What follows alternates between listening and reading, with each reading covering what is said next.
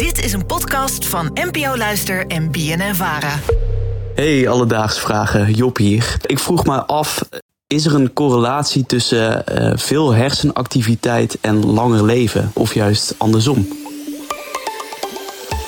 Alledaagse vragen. NPO Luister. Job, dankjewel voor je vraag. Uh, David, heb jij het idee dat je werk goed voor je hersenen is, het werk wat wij hier doen?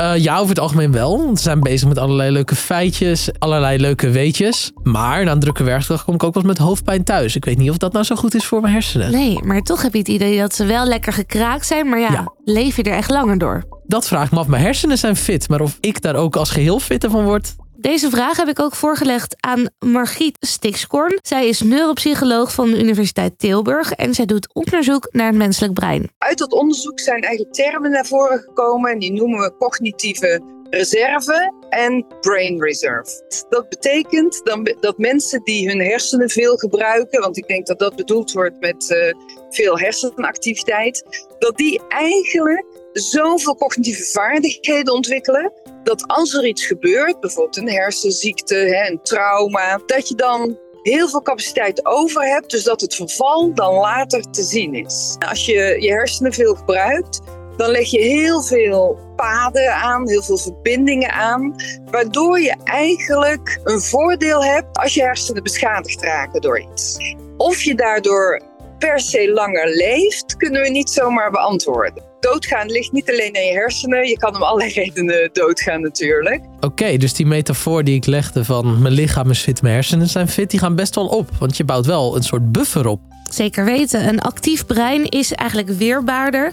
Maar het kan ook zelfs bepaalde ziektes tegenwerken. De aanvang van dementie, het is geen hè, medicijn voor dementie, laat ik daar ook even duidelijk over zijn. Maar de aanvang en de snelheid waarmee de ziekte zich voltrekt, dat die langzamer gaan uh, en de aanvang later is dan als je hersenen niet goed gebruikt. Of niet veel gebruikt, moet ik zeggen. Dus ja, daarvan denken we, het gebruik van je hersenen heeft op bepaalde ziektes, het voorkomen en trager laten verlopen van bepaalde ziektes positieve invloed. Dit is wel een doel van mij, om een gezond brein te hebben. Kan je dat ook trainen? Je kunt in die zin de hersenen zien als een soort spier. Het is geen spier, maar als je spieren traint, worden ze sterker. En dat is bij hersenen eigenlijk ook. En dat komt omdat er iets is wat we neuroplasticiteit noemen. En neuroplasticiteit betekent dat de hersenen zich voortdurend aanpassen. Er komen nieuwe cellen bij, er komen nieuwe verbindingen tussen cellen bij. Sommige verbindingen werken harder dan andere. En dat wordt gestimuleerd, die neuroplasticiteit, door je hersenen veel te gebruiken. Dus worden er uh, gezonder van. En om die hersenen te trainen, moet je jezelf ook blijven uitdagen als je je meer blootstelt aan nieuwe dingen, dingen die je ook uitdagen, dingen die je verwonderen, dat dat eigenlijk heel goed is voor de hersenen. En we denken met name een gebied voor in de hersenen, achter je voorhoofd, achter je oogkassen. Dat gebied noemen we de prefrontale hersenschors. En dat gebied is nodig voor allerlei ja, laten we zeggen, moeilijke vaardigheden. Dus kunnen plannen, verantwoordelijkheid nemen, onthouden wat je allemaal moet doen. Allemaal dat soort vaardigheden.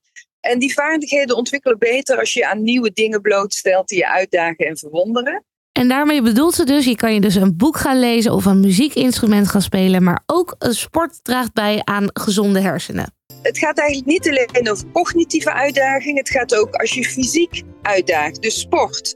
En dan vooral sport waar je ook wat cognitieve uitdagingen in hebt of concentratie. Denk aan vechtsporten, choreografieën, dansen of uh, schermen bijvoorbeeld die combinatie van uithoudingsvermogen, moeten nadenken en je spieren gebruiken, dat is ook een hele goede combinatie om je hersenen uh, gezond te houden en veel te gebruiken. Nou, David, zie je het al voor je? Een nieuw danslesje misschien? Wat nou, voor jou? Daar wordt denk ik niemand gelukkig van. ik heb jou zien dansen. Ik vind het wel mooi. Ja, nou goed. Daar gaan we het maar niet over uitweiden. Alledaagse vragen. We weten dus dat het goed is om je hersenen uit te dagen en nieuwe dingen te leren. Maar ik vroeg Margriet ook of het mogelijk is om je hersenen te veel te gebruiken. Te veel gebruik van je hersenen, nou ja, zoiets bestaat er niet. Uh, want als het positief uh, gebruik is en je wordt blij van en je leert ervan, is het over het algemeen wel goed. Maar als het gepaard gaat inderdaad met heel veel stress, dus dat je het eigenlijk niet aan kan en dat duurt lang, Een beetje stress is niet zo erg voor de hersenen, zelfs een beetje goed. Hè, wat uitdaging. Maar langdurige stress, bijvoorbeeld door geweld, oorlog, armoede, buitensluiting, waardoor je heel de tijd moet nadenken hoe je uit die situatie komt, dat is niet goed voor de hersenen. Dus Job, veel hersenactiviteit is goed voor je. Mensen met een groter cognitieve reserve zijn weerbaarder tegen aandoeningen in de hersenen, zoals bijvoorbeeld dementie. Of je ook echt langer leeft, dat is moeilijk te zeggen, aangezien er veel meer factoren invloed hebben op je levensduur. Je kunt je hersenen trainen door jezelf bloot te stellen aan nieuwe dingen en jezelf uit te dagen. En je prefrontale hersenschors zal verbeteren, waardoor er complexe taken eenvoudiger worden. Blijf jezelf dus uitdagen, Job, en dan kunnen je hersenen wel tegen een stootje. En wie weet, leef je dan ook echt langer. Heb jij nou ook een vraag? Stuur dan een berichtje naar ons via Instagram, Alledaagse Vragen. Of mail naar alledaagsevragen.bnnvara.nl En dan zoeken we het voor je uit. Alledaagse vragen. NPO Luister. BNN Vara. Wil je nog een mooi inspirationeel quoteje? Heb ik nog gevonden. If the human brain were so simple that we could understand it, we would be so simple that we couldn't.